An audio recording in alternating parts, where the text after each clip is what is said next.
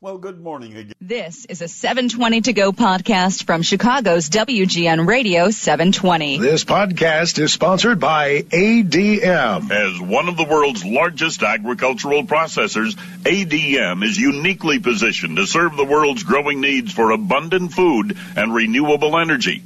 ADM. When it comes to the business of America's farmland, you need the information from the people who know it best.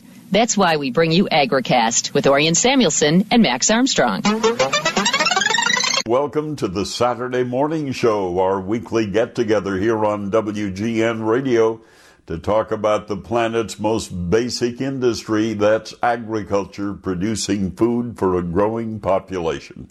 I'm Orion, always good to be with you on Saturday, particularly when I can work in WGN West in Scottsdale, Arizona where right now the temperature is 49 degrees and it's not snowing. And uh, I'm beginning to uh, run into more folks from the Midwest and the Chicagoland area who are coming to Arizona for sunshine and heat, but they're not finding much heat. It's been chilly here in the desert too, cooler than normal. But with the rain over the winter here in the southwest, uh, we're beginning to get the beautiful colors of blossoms flowers that are blooming for the uh, spring season coming up and the baseball training season coming up here in Arizona. But uh, during the next uh, 45 minutes or so, we're going to talk agriculture. And as I mentioned earlier, talking to uh, Matt and Roger, a lot of things that are not nice going on on the planet with earthquakes in Turkey and of course the uh, coronavirus that's originating in China and continuing to spread and rack up a toll. And I'll talk a little bit more about that because today is the start of one of the most important holiday seasons in China. That's the Lunar New Year. And the country has virtually shut down as the virus toll continues to climb and continues to spread. That's the one thing about how much easier it is to travel anywhere in the world today when you get a viral disease like the corona uh, disease, the uh, situation can spread quickly, and uh, it's now found in Australia and it's now found in several countries in the European Union. So uh, that's having an impact on the market, as you've heard this week, and it will continue to have an impact on the market. Death toll now is 41 in China, and Australia has reported its first four cases of coronavirus. So that is impacting markets, not only agriculture, but Wall Street. And as I mentioned uh, earlier, you know, for the past 18 to 24 months, just about every market story I've led off with China. Well, China, of course, was the focus in the U.S. China trade negotiations, but now China is the focus in what is a very serious situation that's developed on the planet. So, anyway, we'll get started because, as I mentioned, We'll be talking what's going to happen to the value of farmland here in the United States in 2020. So stand by as we talk to the folks at Farmers National Company in Omaha about farmland prices after this here on the Saturday Morning Show. A few times a year, we like to check in for what I consider the best assessment of farmland value that we get throughout the year. Farmers National Company based in Omaha, Nebraska. And with me on the line this morning is Randy Dickhut, who is, golly, let me get that uh, title right, uh, Senior Vice President, Real Estate Operations. Is that correct, Randy? That's correct, Orion. Well, good to have you back here. And the thing that made it especially interesting was the headline on your assessment that came out a couple of weeks ago, and the headline Will 2020 be the year the land market tumbles? So that'll be my first question. What's your answer to that?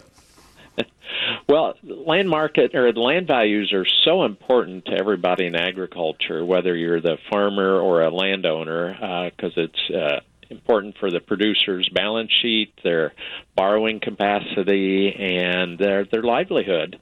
And it's important for the owner because it's an important asset that that they own and they're able to rent out. So the question has been, as we've watched the land market over the last number of years since 2013, is with the economic conditions and the lower commodity prices uh, in agriculture, it's why haven't land values gone down more?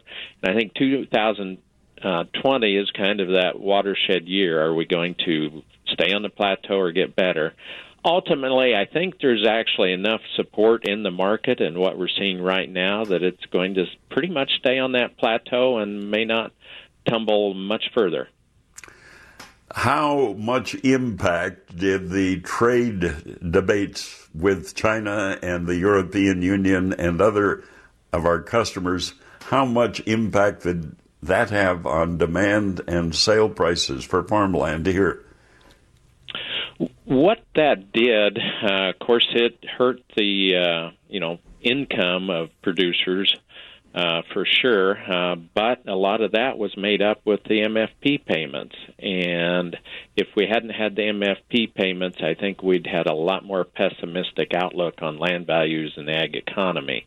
Those pumped a lot of cash in uh, to farmers, producers' hands, and that kept that buying interest and demand uh, pretty steady, um, although very cautious on uh, when buying farmland. So that had a big impact. Uh, if we again wouldn't have had those payments, it'd been a different picture. So, who is doing the selling these days, and who is doing the buying? Sellers continue to be mainly the estates, uh, trusts, uh, families who have recently inherited the farmland, uh, and maybe some families that have owned that land for a while and are deciding that for whatever reason they want to divide up the uh, estate finally, and and they come about to selling. There is some selling from uh, farmers and ranchers who are under some financial stress, and they're it helps them, you know, uh, with their balance sheet or cash flow.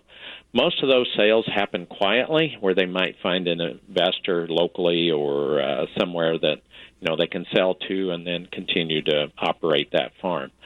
Uh, buyers uh, still predominantly the larger percentage are local farmers who want to expand. They've got uh, borrowing capacity or cash saved that they can make that purchase to, and expand their operation. Individual investors and investment funds are stepping in a little bit more. Uh, seen uh, some uptick in the interest, but again, they're uh, cautious in what they buy, and it has to be within their investment parameters. We did see increased activity a few years ago for recreational land, city folks who wanted a place to go and hunt. Is that still continuing? I think that's fairly uh, steady. Also, uh, nothing wild about that going on. But if you're in the right areas, regions close to the cities, has that uh, recreational type land, that demand is is definitely there. But it's nothing uh, going wild on it. And then the type of sales. Are we doing more uh, auctions than we are private treaty sales? What's the uh, lineup there? That'll depend on the region. Uh, area like Iowa, uh, the public outcry auction still is a predominant way of selling farmland. Uh, it's very well accepted. It works very well. Eastern Corn Belt, we've seen uh, fewer of those auctions and more or an increase in the private treaty listing.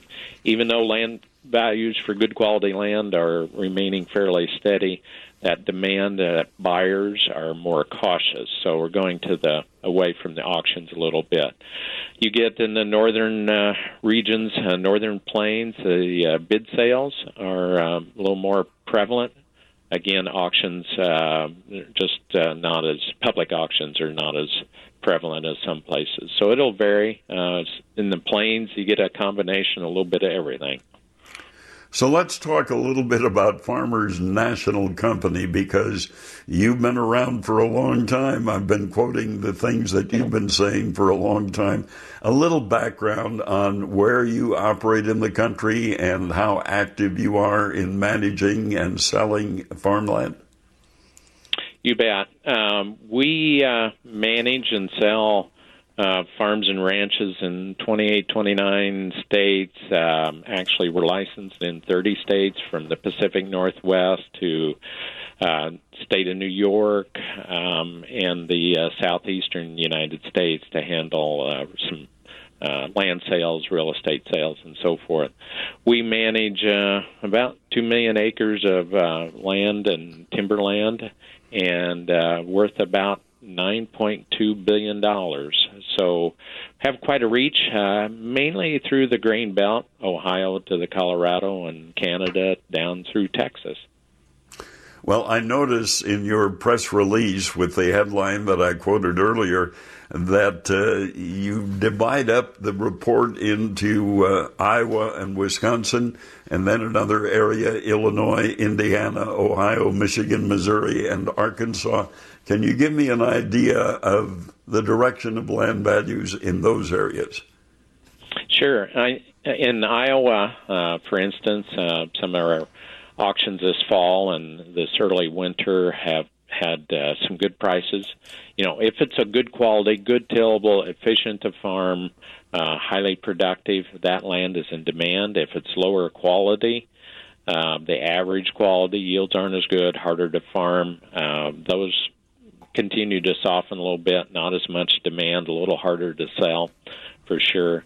Course, Wisconsin, with the last number of years here that the dairy industry has gone through, has seen that consolidation uh, continue. We've seen uh, dairy producers retire uh, or for financial reasons get out. So uh, even though good cropland is in uh, will will sell, it gets a little tougher because you have the operations with facilities and so forth. So that's a little tougher market. Eastern Corn Belt um, definitely uh, good value cropland holds its own, uh, but there's you know less for sale, which in a lot of regions that really helps support the price because there's just not quite as much for sale uh, as there was a few years ago. So, looking forward, where do you see the market going from the standpoint of ownership and rental? What's going to happen to cash rents? what we're seeing in our company as we uh, negotiate and renew cash rent leases on uh, behalf of our landowner clients, we're seeing those pretty steady. Uh, actually, in some areas where there's um, less hesitance to renew uh, by the the uh, farmer uh, from the same terms they had last year or the year before. Um, I think again, in a lot of places, yields were better than had been anticipated, and grain price prospects uh, they're a little more optimistic on those with the trade issues with crop sizes being down some and you know all those issues going on through. So i think there's a little optimism there at least to uh, renew those leases at the same rates that they have been. Now in some areas the very northern plains of north dakota there's a little more challenge to that with the harvest and uh, delay and uh, you know loss of harvest and loss of crop that they had in that area but um, you know looking forward um, you know I think there's always that hope uh, that next year will be better when you're in agriculture. I've lived that all my life, and yes. you always look to the next year. Final uh, subject relationship between absentee landowners and their tenant farmers. Do you get involved in a lot of debates in that area, or do they get along pretty well? They they do. Um, you know, when I farmed back in Illinois for many years, we had uh, you know landowners that my father worked with and uh, continued to work with as long as I farmed, and so many of those relationships between farmers and that as a tenant landowners as landlord go back you know three generations at least, and uh, those work uh, pretty well as long as everybody's honest, they share information and work at it as a business uh, between the the two parties. Uh, we as a company, um, you know, we get involved as kind of that third party to help uh, on behalf of the landowner to know what's going on in that land rental market, the land sale market, commodity prices, uh, ag technology, and uh, we work very well with the uh, tenants uh, because we understand what they're going through, and we try and come to a fair and equitable arrangement when it comes to leases each year. And what would be the most important ingredient in that relationship? Being honest and staying in close contact? Absolutely. As we know about anything, it's having good communication. You know, if there's a problem with the crop season or something, or there needs to be a repair on the farm, everybody needs to communicate and then size it up on a business business like uh, uh, matter, and uh, having that uh, being you know fair and honest about everything that comes up makes it all work well. And as you said earlier in the interview, you have to be an optimist if you're going to be involved in agriculture, whether it's absentee ownership or tenant farming. That you really have to be an optimist, don't you? Yes, you do. And uh, you know, each year when spring comes, um, it always quickens the heart of the farmer and the landowners and us as managers because uh, we like to get out there and, and produce a crop. Well, thank you very much for your time. We look forward to staying in touch with you throughout the year. Our visit with Randy Dickhut, who is the Senior Vice President of Real Estate Operations, Farmers National Company based in Omaha, Nebraska. We're coming up to 5:30 here on the Saturday Morning Show, the halfway mark, but we have a lot more to talk about. Brian Splitt will be joining Max to talk about markets and uh, despite all that's going on in the world that could and does impact markets, uh, we did have uh, some difficult times and some well, fairly good times in the marketplace this week.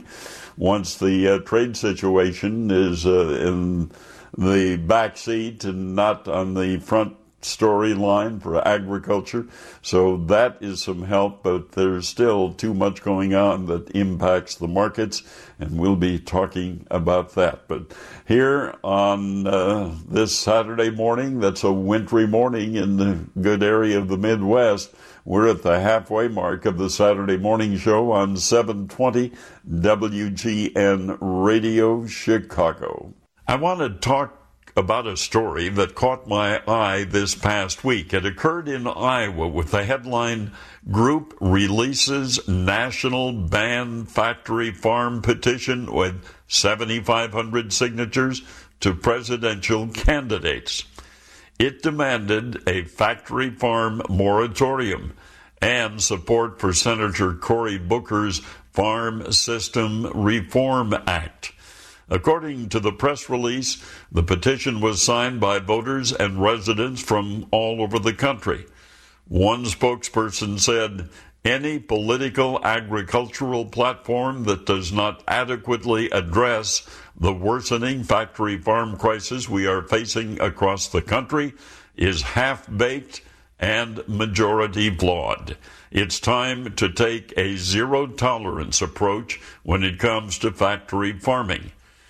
There is no count of how many signers of the petition were farmers. But I would be interested to know your definition of a factory farm versus a family farm and how you feel about the petition to ban factory farms. Now, I know there are pro and con feelings on the issue in rural America. Some people saying it's destroying rural towns and family farms others saying it would curtail our food production system and ability to produce food for a growing world population. Then others say it goes against our free enterprise system and would lead to socialism and place more regulations on American food producers. Now, I understand both sides of the issue, but my question is how do you define a factory farm or a family farm? And who makes the legal definition. I certainly wouldn't want that placed in the hands of Congress. I do know that my childhood Wisconsin dairy farm, 200 acres, 90 tillable, 110 woods and rolling hills, and 30 milk cows would not survive in today's economy. My folks sold that farm in 1964 because of age, and they didn't have the money to increase the size of the farm or buy the necessary new equipment. So let me hear from you with your thoughts on this petition. That's Orion at agbizweek.com. My thoughts on Samuelson Says. And this is a presentation of the Nexstar Media Group at uh, 24 minutes now before 6 o'clock here on the Saturday morning show. And uh, before we get to uh, our Max Armstrong visit with Brian Splitt to talk about markets, a couple of notes on a deadline coming up on January 31st. That's next Friday. And uh, be aware that the uh, Department of Agriculture Risk Management Agency is reminding producers that the crop insurance premiums for the 2019 crop year are due on January 31st. And under the change uh, in policies that do not have the pre-season uh, paid by January 31st, there will be an interest addition beginning February 1st. So, and there's a couple of other items too that should be checked with the uh, Farm Service Agency office and with your crop insurance salesman uh, because it does involve the crop insurance premiums that are due. So make note of that. Max Armstrong spent uh, a good part of the past week at the Farm Bureau Convention in Austin, Texas, along with a lot of other people from all over the country. And uh, again, congratulations to the Illinois Farm Bureau for its participation and influence in the discussions on policy at the Farm Bureau Convention. And they also honored some county farm bureaus in our area. Three county farm bureaus exhibited their winning county activities of excellence during a showcase at the convention, and they were among 24 selected from 100 entries. Cook County members showcased their food pantry challenge, while DuPage members shared their consumer gateway to ag program with those who attended the convention and Pike Scott County members exhibited their lilacs, land, and long necked chicken program.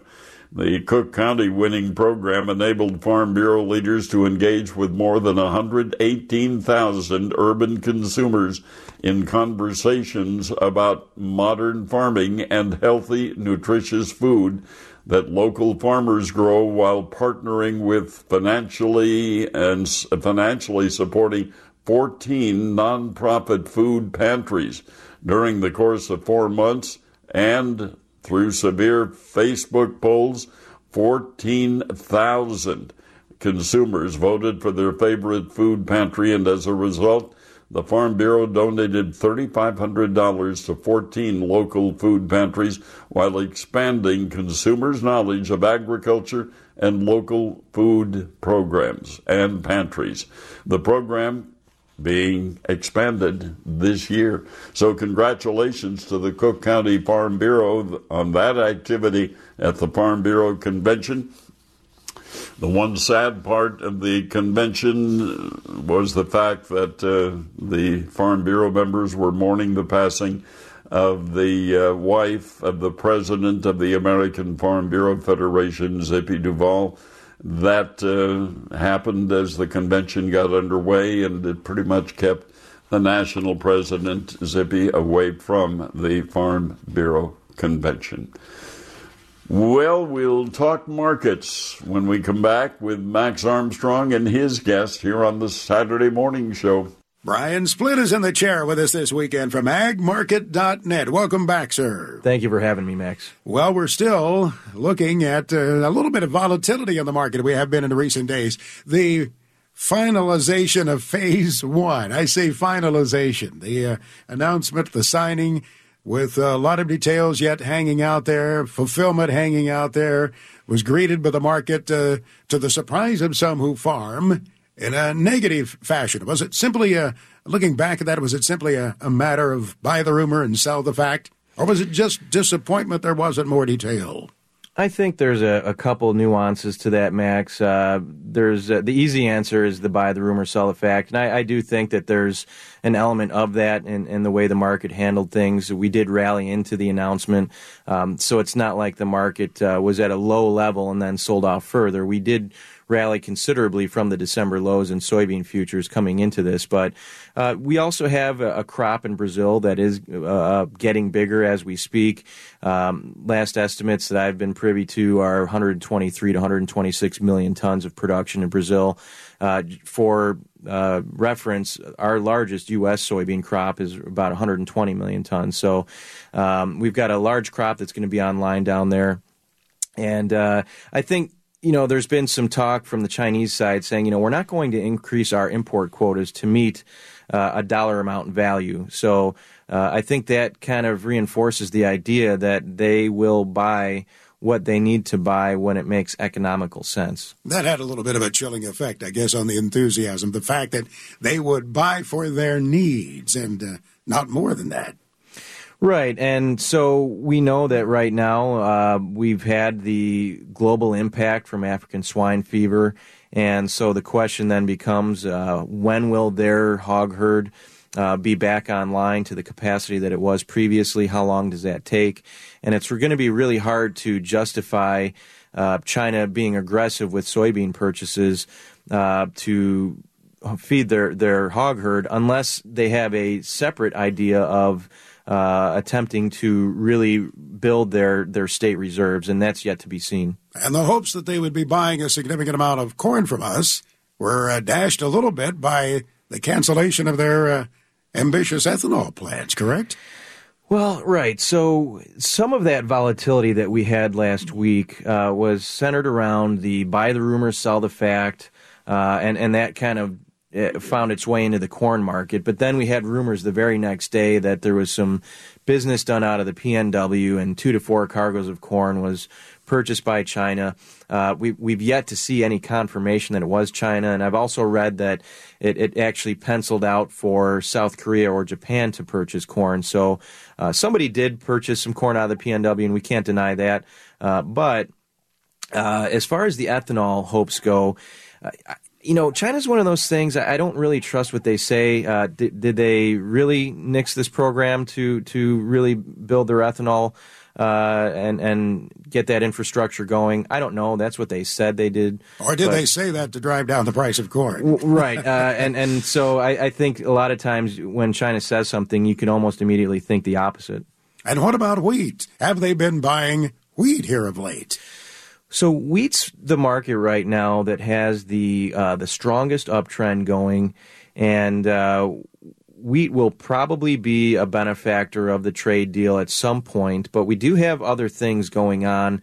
Uh, we've got a, a supply globally that is uh, getting smaller as time goes by. Uh, we've got a, a, player in the wheat market globally, Pakistan, that is having a wheat crisis right now. Um, and so it's very important for them to have enough wheat. Their, their diet there uh, consumes a lot of flour based products. And so they recently had to come in and purchase wheat uh, when they over the last several years have made an effort to not only feed their own people but become a wheat exporter. So they haven't done a very good job. They don't have a very good infrastructure internally to store wheat. So you've got a country that is caught short of wheat supplies right now. Uh, you've got Australia that, that is having concerns. Uh, so we've got more than just the trade war story that is helping wheat. Uh, and and uh, we found out on the January report that uh, our winter wheat plantings are the lowest in over a decade. So that doesn't help the scenario either. Yeah, lowest since uh, what 1909. fewest seeded wheat acres, I think, since 1909. The thing that I wonder about, though, would, would we see a significant increase in spring wheat acreage this year? The market would have to continue to climb, would it not, to pull some acres into spring wheat uh, in the northern part of the country this year, especially since some of those fields are still sitting out there with corn in them? right, and that's going to be a, a, big question is, uh, you know, what gets planted anyway in, yeah. in the far north because of the idea of how wet it is, and, and will it continue to be wet enough to really uh, expect uh, a large amount of prevent plant? In, in the northern plains. But uh, to me, I, I, look at this uh, spring wheat chart, and it's at the upper constraints of the recent price levels that we've seen. Uh, I see the continuous wheat chart as having a possible head and shoulder bottom, and it could lead to significantly higher values. Uh, and if we see that type of move happen in the short term, uh, then I do think that we would see the idea that yes, spring wheat acres, at least the intentions, could increase in the next several months. If you take a look at uh, the talk about corn planted acreage this spring, it's a big number, isn't it? I mean, we'd have a lot of corn to work our way through, right, Brian? We would, yes, and uh, assuming I, a good crop. I, I don't believe that soybean values have done their job to take acres back from corn, and we've seen the price that it costs to grow corn as far as inputs come down. And so when you look at the potential for growing 94 to 95 million acres of corn. And we know that come the May WASDE report, the USDA will be using a trendline yield, which is going to be somewhere in the ballpark of 177 to 178 bushels per acre. Um, and, and one of the concerns is that the USDA back in October had those baseline projections that they released. And so they used 94.5 million acres. They used a, a 178 yield but their demand was also about 800 million bushels above the demand that we have plugged in for this current balance sheet. And carryout was still 2.75 billion bushels.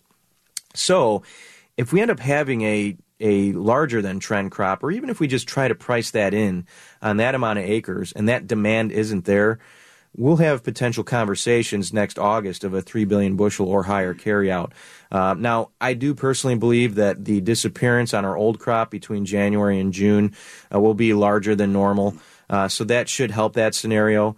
But uh, we are focusing right now with our clients on working on profitability and uh, making sure that producers are aware of, of what $4 or 405 corn means to their operation.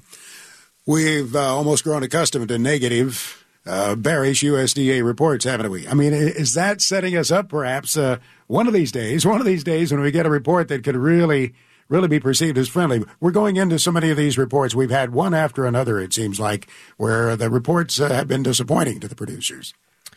So you could take that, uh, and, and then there's good with the bad, uh, right? So I, I, would say the last bullish report the USDA gave us was the June WASDE report, where they reduced the expectations of our yield by 10 bushels per acre, uh, which reduced our expected supply or our production by about 1.2 billion bushels. Yet they only reduced the demand by about 400 million bushels. So that was a bullish report, but we also made highs uh, centered right around that report uh, ever since then, we really haven't had what I would say is a you know knock your socks off. Wow, that number was friendly. But yet we've seen positive reactions in the market to negative reports, and I think this January report would be the last example of that where the carryout came in higher than the trade had expected. Uh, although it, it, the carryout didn't increase, it did come down, but not enough to where the trade was was pricing in.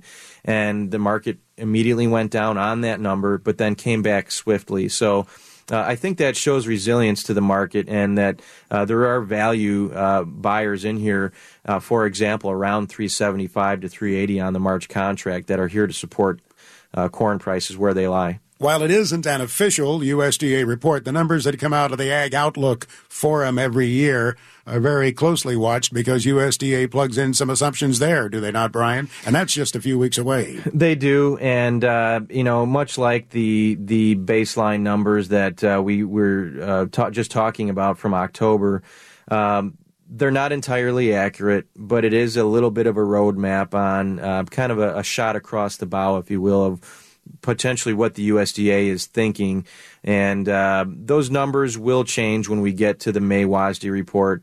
But uh, it, it is a number that the market will look at and it will react to it. And it'll just be another little piece of the puzzle that the market digests. Back to South America for just a moment. Early reports coming in. I think they came in from the state of Mato Grosso showed the early soybean harvest, and I know this is very early in the game, but the early harvest was trailing the progress of a year ago. Are you going to watch very closely that progress of harvest down there? Maybe, maybe more so than usual, just to see what happens with that uh, corn acreage in that second crop that is planted down there. Correct, and and it is so early in in their harvest to uh, say, hey, we're really concerned about it right now, but it is a story that could potentially develop. And, and you're right, Max. So what will happen is if that harvest remains delayed, uh, that will affect the safrinha corn crop and the acres that are, are planted towards that crop. And so we have seen very strong uh, export programs late in the year for U.S. corn because of a concern about Brazil's corn crop. Uh, and I would also like to say that the the crop that the U.S. has been exporting aggressively has been soybeans over the last several months.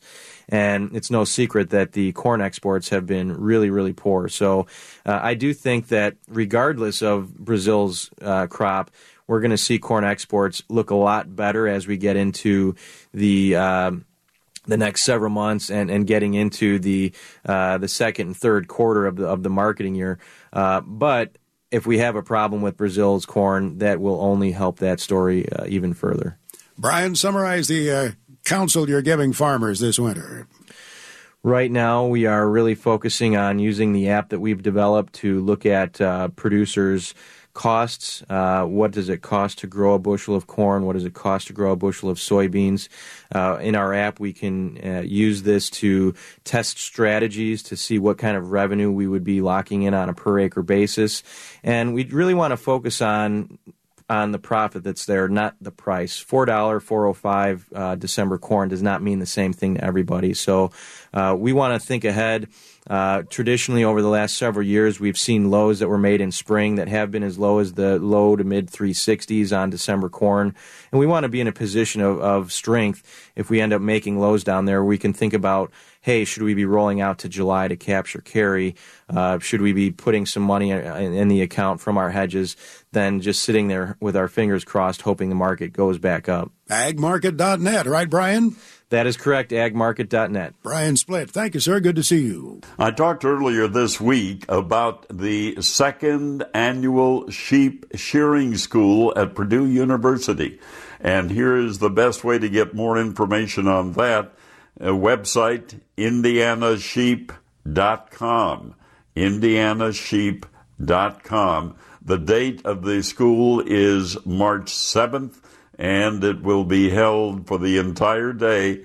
The class is limited to uh, about 20 people, so uh, get on that website if you're interested in maybe a new career of shearing sheep or a career that you need some tuning up on. So, March 7th is the date. Well, yesterday, cattle on feed report, no big surprises, pretty much in line with what traders were expecting and so probably not much impact when we open trade Monday. That's our time for this morning. Thanks to you for joining us. Thanks to Bob Ferguson, our engineer, for doing his work. And we'll see you again next week. Join us on the Saturday Morning Show. Orion Samuelson keeps you connected to the world of business and agriculture on WGN. Hear his reports weekday mornings on The Steve Cochran Show and during the noon hour on the Wintrust Business Lunch. Plus, catch Orion and Max on Saturday mornings at 5 a.m. only on Chicago's WGN Radio 720.